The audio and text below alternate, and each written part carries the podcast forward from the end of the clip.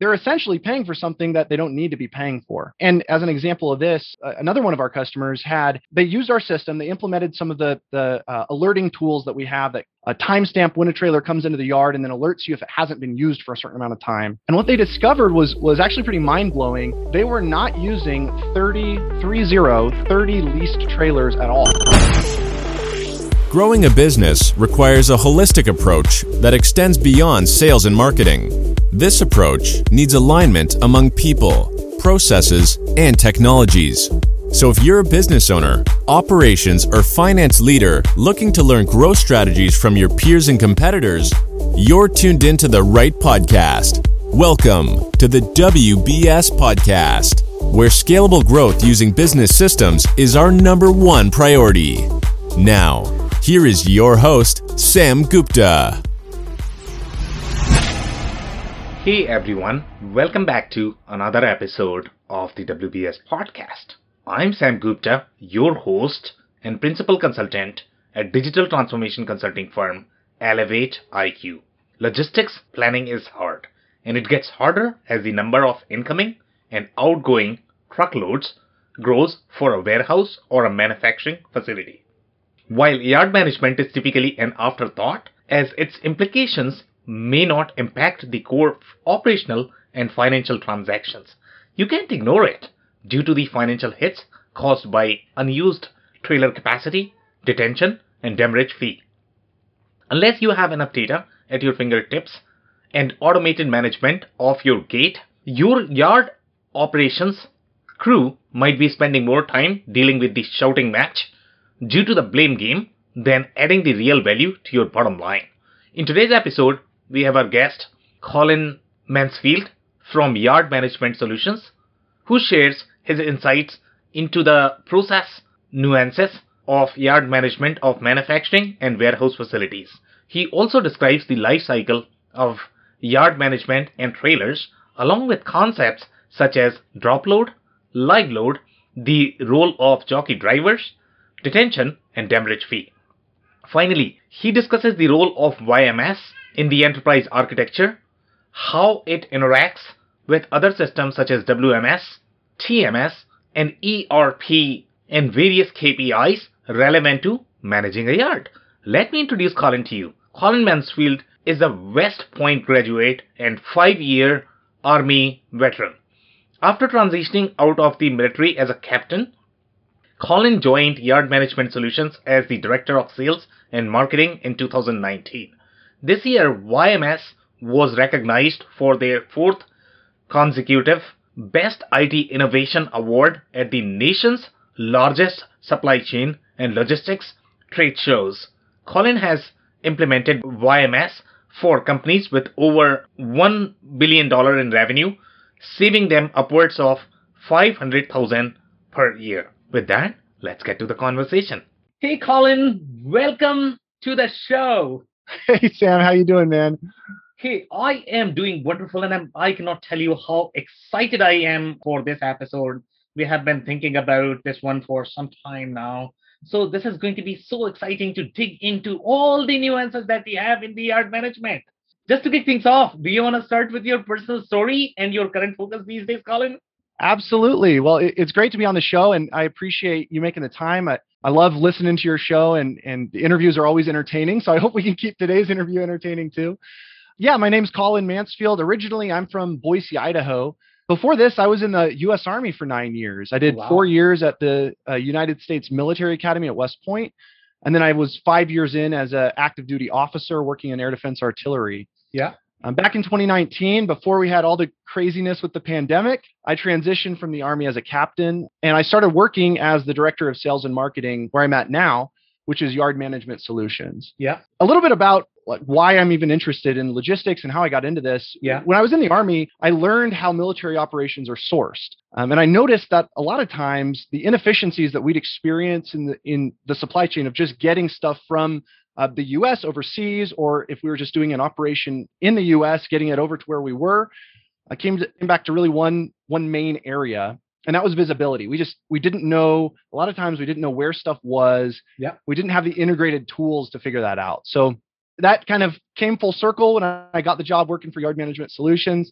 Um, currently, my focus is on onboarding and developing new customers. Um, typically, in the logistics, supply chain, and material handling industries, we'll talk about some of the other interesting industries later on, I'm sure. But I'm also focused on further de- developing our internal processes at YMS. Okay. Yeah. Um, we're we're moving towards uh, rolling out an updated version of our software. Um, we're calling it YMS 2.0, which we're really excited about. So that's kind of where I'm at right now. Okay, that's very interesting. And from my personal experience, I have spent a lot of time in the all facets of logistics. Whether you talk sure. about the logistics arm of a manufacturer, or you are talking about a transportation provider, or you are talking about 3PL. One of the things yep. that is consistent across the board is going to be logistics is not easy. Okay, it's never ever easy uh, just because of the kind of moving parts that we have in the equation and predictably delivering something on time so that we can all eat uh, is more difficult than it, it actually appears or sounds. Truer but, words have never been spoken, man. That is absolutely right on. yeah, so we are going to dig into all of that. Obviously, our core of the conversation is going to be around yard management today. But before we do that, we have one of these standard questions for all of our guests, and that is going to be your perspective on business growth, Colin. I love this. I love this, and and it's interesting listening to all the different interviews. Everybody has such a unique take on this question. Yeah. For me, I believe that growth, business growth, is intimately tied to customer service. Yep. Providing a, a great tool, great functionality, and great data all that is great and is wonderful, uh, but it's not enough. So, engaging with customers, um, identifying their challenges, providing them with really what they specifically need, not just in general, and then responding to their feedback. We'll, I'll probably talk a little bit more about creating short feedback loops a little bit later, but really listening to them. Yeah. Um, and then continuously improving. Part of customer service certainly means uh, delivering a product that's yeah. that works really well, but not just as functional is also really easy to learn and simple to use. Um, so I, I think that customer service doesn't start with a product launch. It doesn't start with implementation. If if that's where it starts, I think you're too late. Yeah. Um, it starts with that first investigative call, that first demo, that first discussion. So for for YMS, where we're at, um, our growth has been tied not just to delivering a, product that has great value and all the wonderful things that you'd expect from a cutting edge software package, um, but more so the high level of customer service that we really target and we focus on. And we discovered that those short feedback loops, uh, listening to a customer and then immediately sort of taking what they say and implementing that has just been huge for us. One one example I can give: we go to trade shows. Yeah. Um, Modex out in Atlanta, ProMat out in Chicago. These are big logistics and supply chain focused trade shows, material handling. And for the last four years, we've gone and we've been recognized or we've won awards for best IT innovation. And I, I, I wish I could tell you that we're all smart enough That we just sit in a room, we come up with these genius ideas that oh nobody's ever thought of this before. That would be great if that's what happened. That's not how it works though. We we develop these relationships with our customers. We listen to them,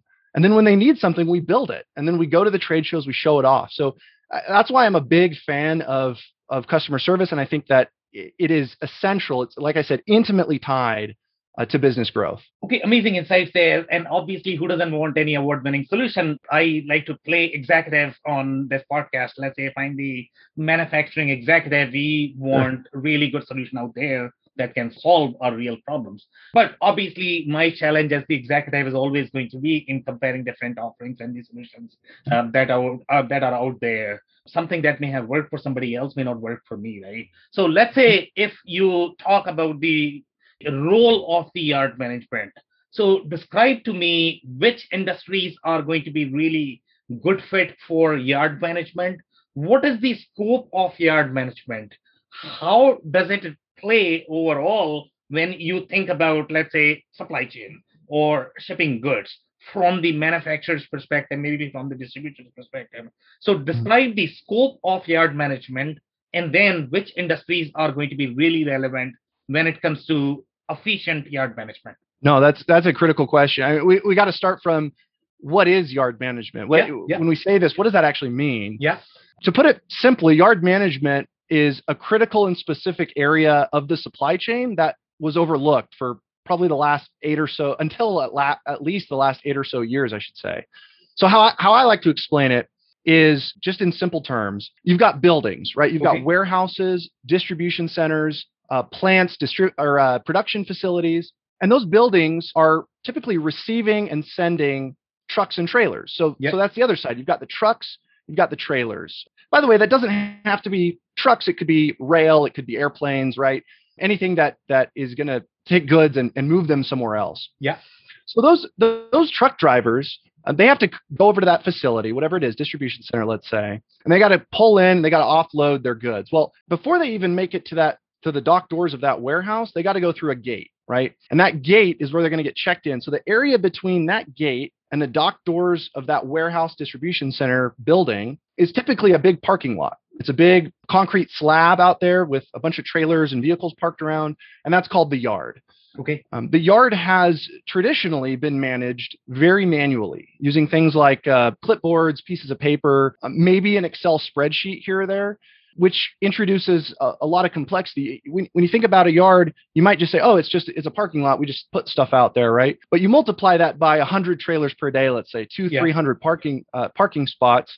You know, maybe 50 to 80 dock doors. The level of complexity goes up significantly. So I would say for years, the technological focus in the supply chain has been on key other key areas of of how we move products around. For example, the warehouse, like I mentioned, those buildings, adding in not just hardware, certainly great scanning tools and RFID and that those sorts of things, um, but also software. And same thing on the freight transport side, GPS, ensuring that drivers are given the most ideal route from point A to point B. But that Venn diagram, you'll notice, kind of misses that point between uh, the warehouse and the driver, and, and, and that's the yard. So it, it's been left behind, it's been overlooked. So we talked about those over the road drivers. Before those drivers even show up at the facility, really the first step in all this is to have an appointment, to generate an appointment at some level. And that appointment is is usually going to be made before that trailer gets there.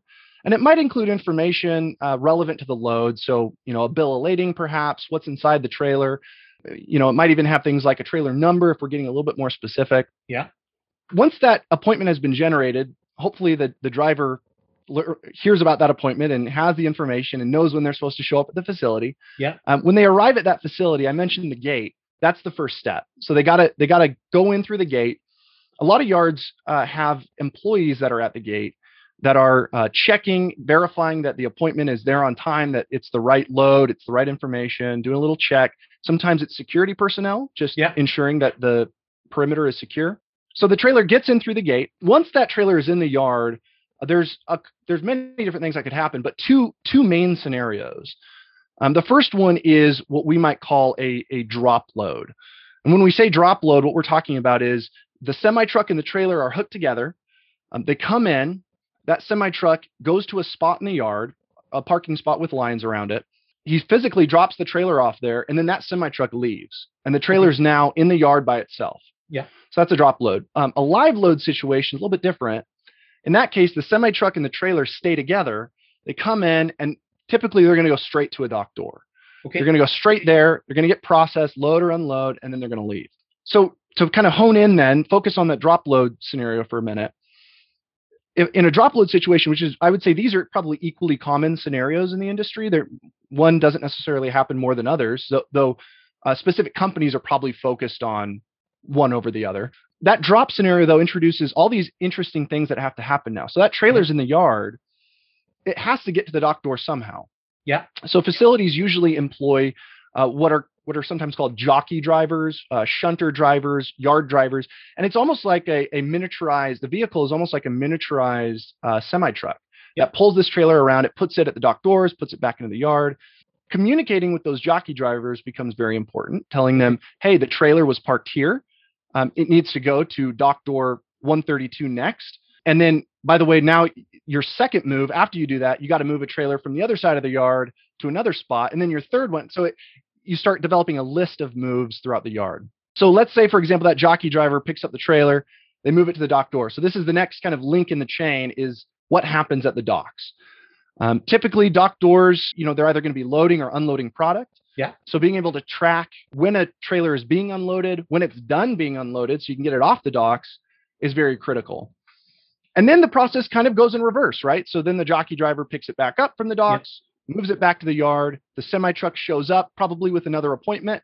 picks up the trailer later on, drives it off the yard, and they go out through the gate. Um, so that's a, a, very standard sort of um, nominal, if you want to call it, yard setup.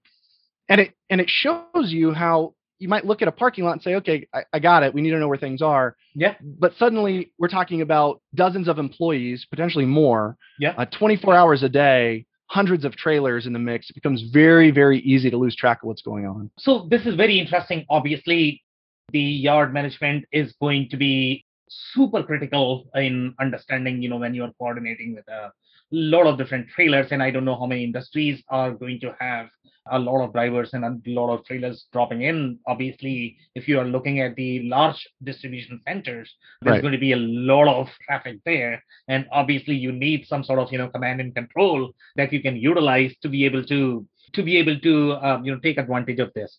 But when we look at the overarching picture, let's say if I'm the CFO, this seems so far what you have explained. Yes, the yard management is critical, and I don't know who is the stakeholder typically in the organization who is going to be responsible for this specific function. I don't know if it sure. is going to be more of the logistics manager who's going to be accountable for this, or is it going to be the warehouse manager?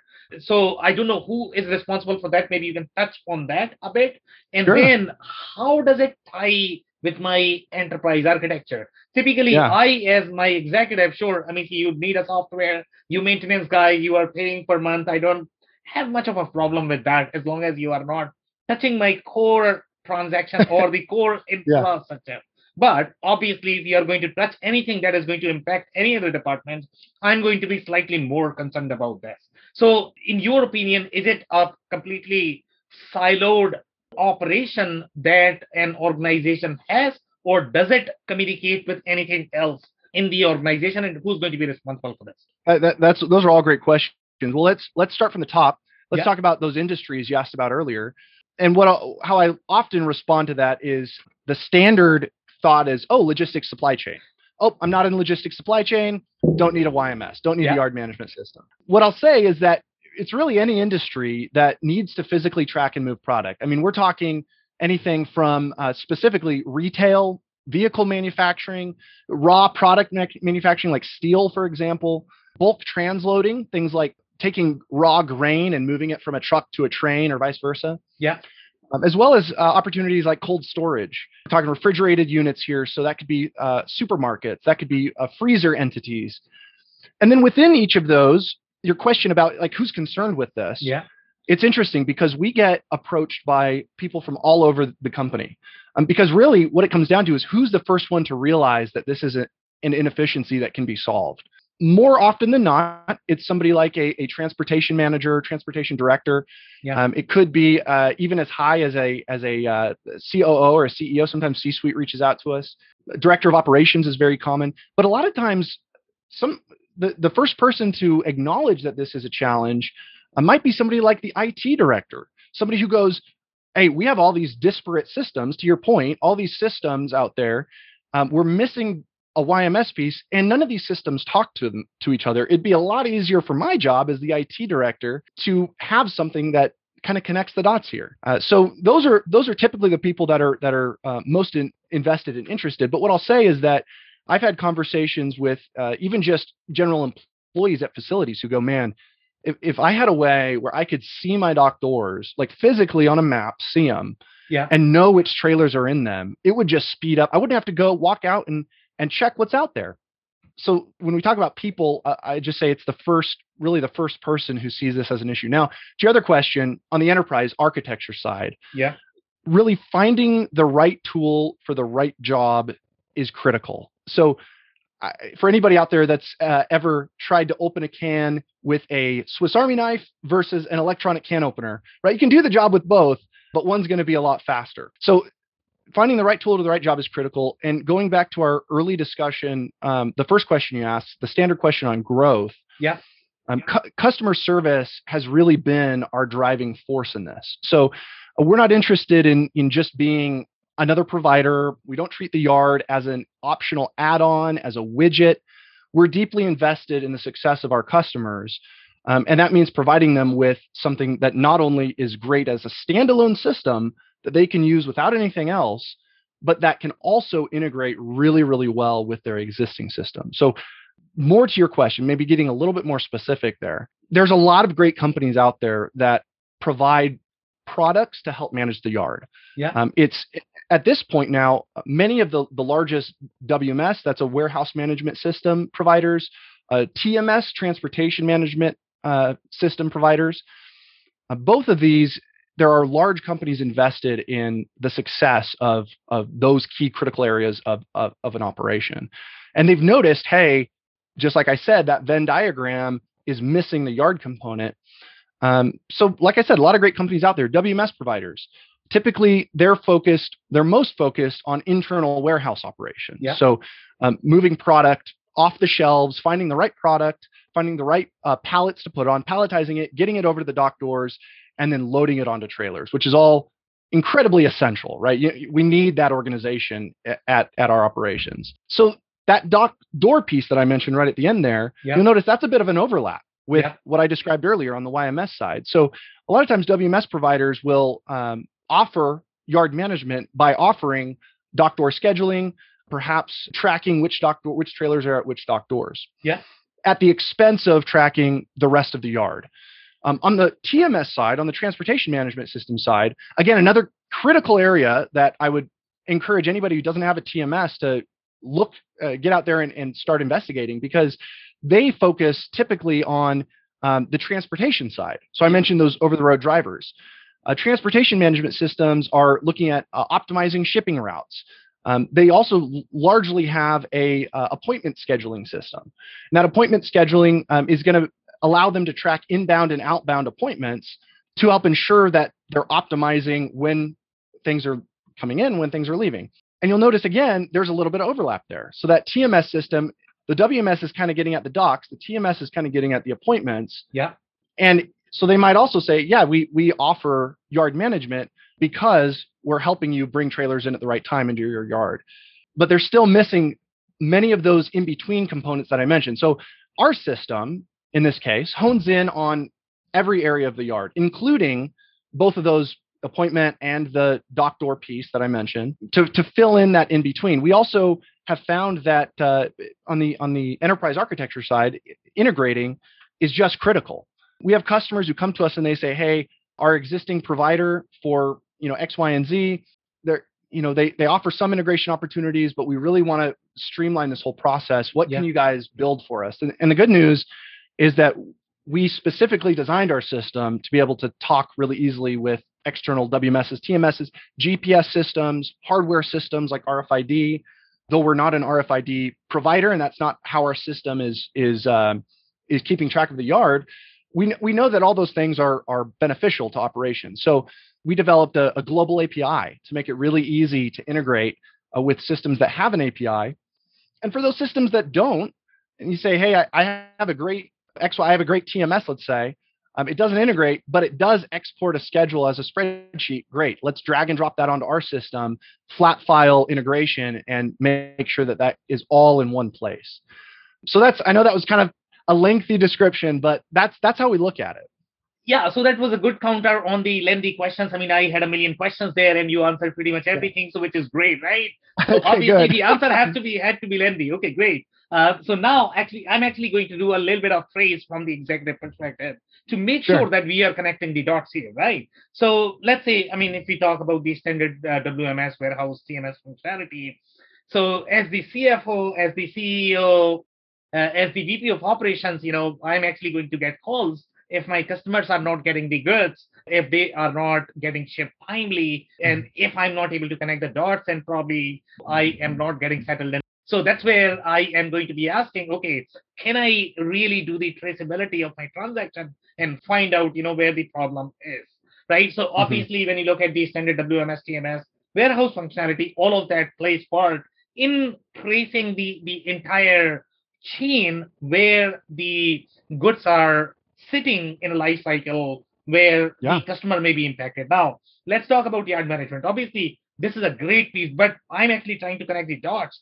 overall in the architecture So, for example, let's say if I am trying to ship the goods, I have already packed in the warehouse. I have a scheduled for the truck. I already have my bill of lading printed. Now the truck is already assigned. The carrier that is actually going to take the good or, or uh, you know wherever they are going to take. So now obviously, if I'm the yard manager or if I'm the operations manager for the yard, for me it's absolutely critical that I should be able to manage the appointments. I should be able to uh, track all of those drop loads that you mentioned or the live loads that you mentioned, I should be able to track all of that. But how is the CFO or the IT director or the the executive being impacted by these internals of the yard management? Does it hmm. impact the overarching transaction? Do you have an, any insight in that by any chance? That's a, that's a, yeah, that's a phenomenal question. I mean, uh, let's talk about financial implications. Yeah. Um, financial implications, if the yard is not managed well, yeah, um, can be a huge indicator of do we need a YMS?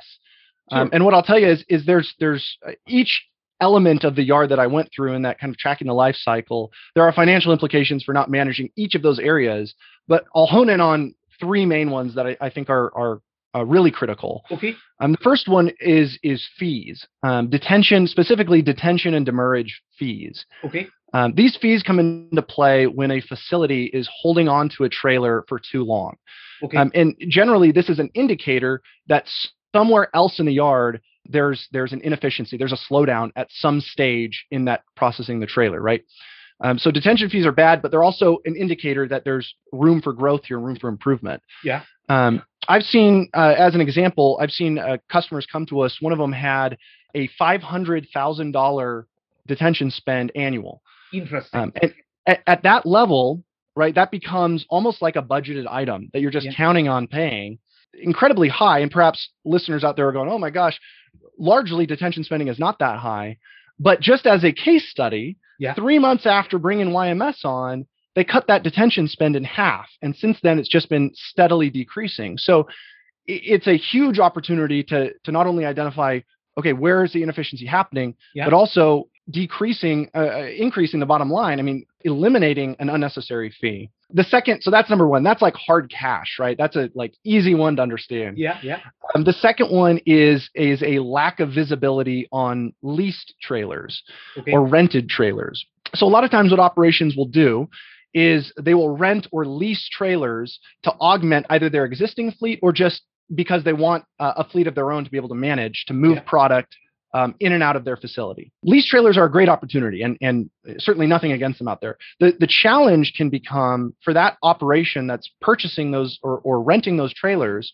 If they don't know how many trailers they need, yeah. or even better yet, after a period of time, how many they're using, yeah they're essentially paying for something that they don't need to be paying for. And as a as an example of this, uh, another one of our customers had they used our system. They implemented some of the the uh, alerting tools that we have that uh, timestamp when a trailer comes into the yard and then alerts you if it hasn't been used for a certain amount of time. Yeah. And what they discovered was was actually pretty mind blowing. They were not using 30, 30, 30 leased trailers at all. Hmm. Um, and that became a very easy. Okay, cut that. That's that's. I mean, we're talking about 500 bucks a month, 500 bucks a month each, 15 yeah. grand a month total. Uh, you're looking at 180 grand a year just in. We don't need that. Yeah, yeah. Um, so another another easy one, and then the last one I'll say. This one's probably the most you could call it hidden or or uh, difficult to see from the outset, um, but nevertheless a, a huge financial implication, and that's at the gate. So when a trailer comes into the gate, that guard shack, that gatehouse we talked about earlier, yeah, there an employee has to be there, right? Yeah. Uh, typically, for for a, a single gatehouse, usually there's probably two employees. Yeah. And then you multiply that by however many gates a customer has, whether it's just one for a smaller operation or if it's five or six for a larger operation, doesn't matter. Yeah. You're paying an employee 24 hours a day to be there. Yeah. The the challenge is is that that employee is waiting on trucks to come, and in between tr- when trucks are coming, or worse yet, during a slow period of the day when very few are coming, they're getting paid to really not do anything. And so again, you know, nothing against those employees. They're probably doing their jobs very, very well. Yeah, yeah. Uh, but it's an inefficiency in the yard. And so one of the things that uh, I highly recommend that that we've instituted as a part of our YMS system is implementing an automatic gate system. Yeah. And what that is is it's a kiosk display. It removes the need for personnel at the gate completely. You get to reallocate that talent elsewhere or just reduce that cost altogether. You put a kiosk, touchscreen kiosk at the gate. When a driver pulls up to get checked in, they check themselves in. They tap a button, they put in their appointment number, they put in a trailer number, Yeah. and the system tells them where to park.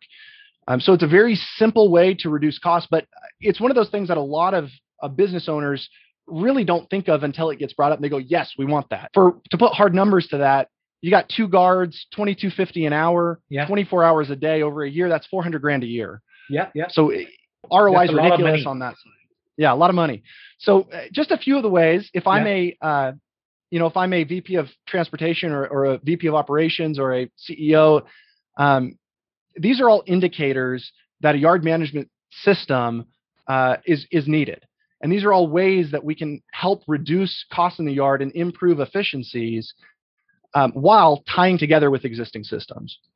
Okay, this is some amazing insights there. By the way, I love those numbers. Obviously, they are super important, especially if I'm the CFO and I'm looking at the five hundred thousand dollar line item. I need to I need to think about that. Um, Exactly, Yeah. Every CFO is probably going to be thinking about that. So now I need to understand the detention. I think I have a little bit of understanding of the how the detention and how the leasing of these trailers work. So why is there a detention fee? Or is this charged by let's say the transportation companies because they are saying that hey, you know what? I have dropped your trailer right now, and I am asking you to uh, unload this within two hours, and I'm going to pick up this within two hours. And if you don't do that, then I'm actually going to be charging you because I cannot utilize that asset for my own operations because of your own inefficiency. So that could be one thing. And then the second piece that you mentioned related to the leasing. Okay, so how does the leasing work? Can you describe that a little bit more? Why is the leasing required for these trailers for companies? I don't know if these are going to be transportation companies or these are going to be the manufacturing companies that are going to be leasing out. But if you can expand more on that, that'll be super amazing. Yeah, no, that's a great question. A lot of times, uh, lease trailers come into play uh, when you have an operation that owns their own fleet, um, and maybe during a busy season, uh, they they don't they know that they don't need to buy more trailers and incur the all of the risk and costs that come with having additional trailers that aren't being used. Yeah. And instead, they'll opt to lease trailers. The problem is that you're, there's some guesswork involved in how many you need. You could base it off last year or the last five years. Yeah. Uh, but ultimately, if, if you don't know for sure what's going to happen this year, which nobody does, Yeah. then there's a high likelihood that you're going to either choose too few or too many. Yeah. Um, too few, you're going to notice right away because there's going to be a, a hard time moving goods around. Yeah. Uh, too many, you're not going to notice. And so that's where that hidden cost kind of comes into play. And the other time you might lease trailers is if you're an operation that um, that uh, doesn't have your own fleet um, and you'd prefer to move product yourself, uh, perhaps as an in between when you're looking to buy your own fleet or looking to buy your own trailers, you might lease trailers in the in between. And again, if if you're new to it and you go, okay, I think we need this many, and then you don't, um, it's very difficult to know that unless you have somebody who's sitting there keeping track of every single move and every single load that's happening. And some organizations do have that.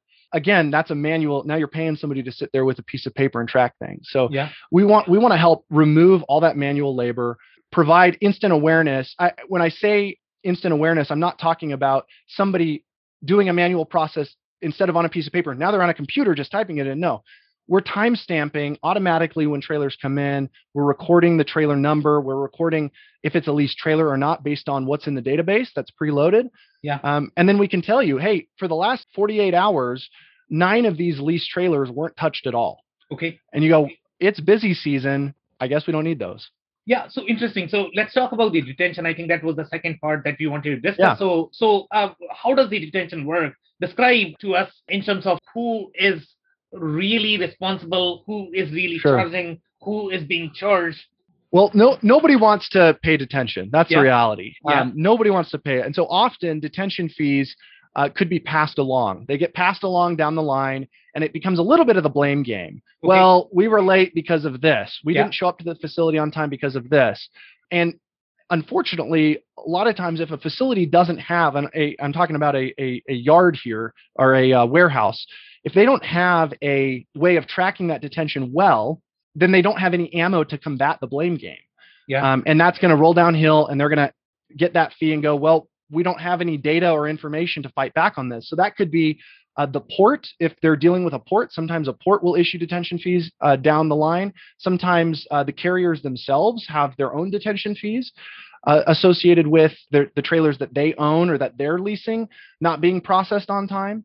Um, so these can come from all kinds of places, but the end result is that it ends up at the facility. If you don't have a way to go, hey, I know you told us that yeah. you showed up at this time, and that's why. So, for example, a carrier comes in, they're late for an appointment. Yeah. They come in, they offload the trailer, uh, the trailer gets processed, it gets shipped out, and the facility receives a detention bill. And the, the carrier says, Hey, I showed up on time and they just weren't ready for me. And so that's why it took so long. So detention bill's on them.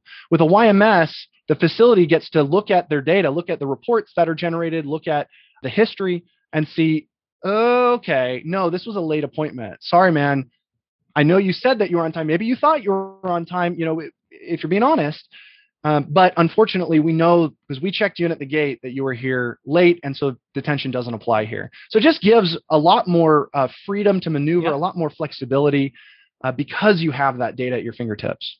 Yeah, so that's amazing. So, uh, you know, I am still not sure if I understand the interaction uh, between the carrier and the facility, to be honest. So, I was hoping if you could provide some more color there. So, especially in the context of lease trailers. So let's say if I'm the carrier, obviously I'm going to have a bunch of trailers that I am utilizing for my customers. And you know, whenever my customer wants the goods, then I am actually going to be dropping in their facility. Uh, one of the arrangement is really going to be the drop load. So if I actually do the drop load, then do I give them time that I am gonna come back, or I'm just gonna not come back because you know I have already dropped the trailer and I'm actually going to pick the another trailer from the yard just as a replacement. So can you talk about a little bit, you know, in terms of who owns the trailer? Are these manufacturers or the distributors who are owning the trailers, or is it carrier who's owning the trailer? Yeah. So describe some more colors there. I mean, it, it could be either, right? So in a in a 3PL situation, that's you're talking about a third party entity who's uh, running that that trailer between what might be two of their customers or perhaps a customer and uh, the customer's partner who just is requiring the goods to be delivered. Yeah. Um, if you're talking about a more straightforward situation, then perhaps the uh, the plant that's producing that product owns their own fleet and is shipping it off. Okay. Um, and perhaps the the warehouse itself owns their own fleet and they're going to pick up product and then bring it back. All of those are are um, equally likely scenarios. Um, at the end of the day, the detention, what it comes down to is specifically for a carrier, carriers uh, don't want to pay those fees. They could be paying those fees to a port, they could be paying those fees to the plant, they could be paying those fees to another entity that the um, that the yard doesn't doesn't know about. They get that bill, and that carrier is going to go, "Hey, that uh, actually wasn't wasn't us. That's that was the the facility." So, um, a lot of times, from a facility standpoint, you're just you're you're receiving these bills and if you don't know what trailers these apply to if you're not able to look back on history and find who this applies to you're really just going to have you're going to end up paying a lot of money that that's unnecessary. So um, i know that doesn't shed total light on it but from a facilities perspective what it comes down to is paying less money for things that you weren't responsible for. Or if you were responsible for them and you identify yep hey, this was detention incurred because a trailer came into our yard. It stayed here for 72 hours. We didn't notice it. Now you have the opportunity to, to, to fix that and to look and see in the yard where is the slowdown happening. For example, a, a great one, and this applies to the detention that we were just talking about, appointment status. So if, if you're using some sort of external appointment scheduling tool, you might have this, you might not. Being able to track not just when an appointment is, yeah. but whether a trailer is late, if it's on time, if it's early. Um, that's key. So you need some checkpoint that is dependable that can identify that the trailer has arrived. Um, typically, that's the gate. That could be a uh, some sort of uh, receiving office. Yeah. Maybe in some cases, instead of getting checked in at the gate, a driver will come in, park, get out of their truck, go into an office, and say, "Hey, I'm here." Yeah. Um, either way, to have an, um, a uh, a way to track that and a button to press that says, "Yep, this guy's here," and to get that timestamp is key. So that's one KPI. Um, the next one that I'll talk about is turn times. Um, turn times are uh, kind of a, a hot topic uh, in the logistics industry. Really, all it is is the amount of time that it takes to bring a trailer into the yard, process it, and get it off the yard. Yeah, yeah. Um, a, a turn time is essential. Getting a getting low turn times turn uh, being able to process a trailer very very quickly and sometimes that that turn time gets almost blamed on uh, the warehouse yeah. so you might say hey we didn't we didn't process a, a truck fast enough warehouse you got to do a better job of picking but as we've seen in the yard, there's a lot of different things that happen before that trailer even gets to the docks, right? Yeah. So turn times are, are, are, key. The other one is dwell times. Dwell times do apply a little bit more specifically to the docks um, because now we're talking about how long a trailer is at the docks. So it's almost like a a uh, time frame within a time frame. Yeah. Dwell times are within turn times, um, but now you're it's a specific KPI that applies to how quickly a trailer gets on and off the dock.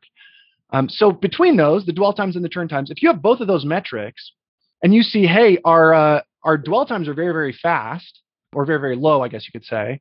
Our turn times are not. Yeah. And we're paying detention fees. Yeah. Okay. We know it's not the docks. Could it be the jockeys? Could yeah. it be the gate? Yeah. Could it be that we're doing too many yard checks? These are all now you've narrowed it down essentially. Yeah. I mentioned jockey drivers. This was one that we we talked about that uh, workflow of the yard, a trailer uh, history in the yard jockey drivers are um, typically working their butts off, right? Yeah. They're out there making it happen. They're moving trailers from point A to point B. The reality is that a lot of organizations spend time, unnecessary time, communicating with those jockey drivers that could just be handled instantaneously. As an example, radios. Uh, radios are slow. There's no two ways about it. Yeah. You got to hop on a radio, you call somebody, they got to respond and say, Yes, I hear you. Then you pass them the instructions and they say, Yes, I got it. And it's a lot of back and forth. Yeah. So if we can eliminate radios in the yard, already your jockeys are going to be happier, right? So when we talk about KPIs, though, that feeds into a huge KPI, which is how many moves is a jockey doing on yeah. average, and how long are those moves taking?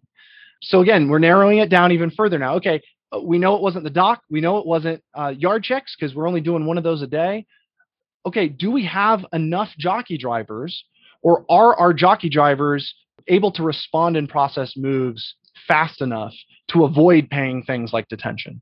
Okay, and I, I, I mean those are just some examples of, of metrics. I, I uh, I'm sure we could get into others if you'd like. But when we talk about those unnecessary fees like lease trailers, like yeah uh, paying detention and demurrage, like the automatic gate. Really, what we're looking at is reducing the amount of time that it takes to process a load. Yeah. Um, reducing the amount of time it takes to to to bring a trailer in and to process it out. That turn time.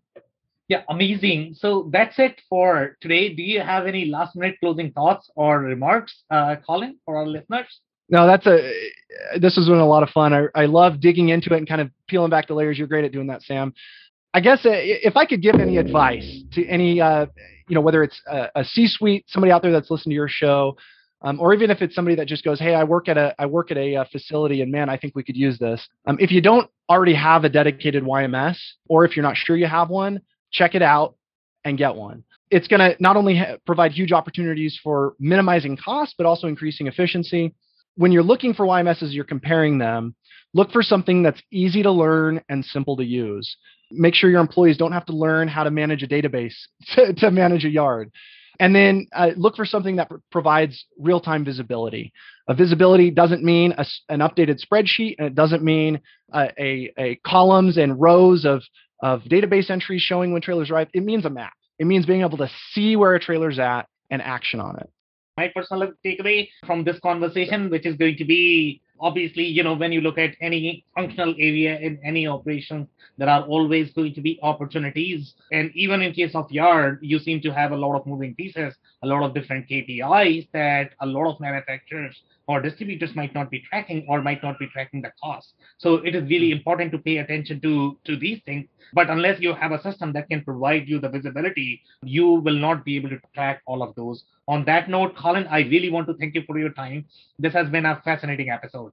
Hey, thank you, Sam. Really appreciate it, man. Uh, have a great rest of your day. I cannot thank our guests enough for coming on the show, for sharing their knowledge and journey. I always pick up learnings from our guests, and hopefully, you learned something new today. If you want to learn more about Colin or Yard Management Solutions, head over to yardmanagementsolutions.com. It's Y A R D M A N A G E M E N T S O L U T I O N S.com. You can also schedule a live software demo from the site. Links and more information will also be available in the show notes. If anything in this podcast resonated with you and your business, you might want to check other related episodes, including the interview with Michael Pytel, who shares how he can create a far more precise digital twin of the warehouse by mapping warehouse workers in the system. Also, the interview with Kevin Paramore, who discusses the nuances of robotic automation of warehouse and manufacturing processes. Also, don't forget to subscribe and spread the word among folks with similar backgrounds. If you have any questions or comments about the show, please review and rate us on your favorite podcasting platform or DM me on any social channels. I'll try my best to respond personally and make sure you get help. Thank you, and I hope to catch you on the next episode of the WBS podcast. Thank you for listening to another episode of the WBS podcast. Be sure to subscribe on your favorite podcasting platform so you never miss an episode. For more information on growth strategies for SMBs using ERP and digital transformation, check out our community at WBS.rocks. We'll see you next time.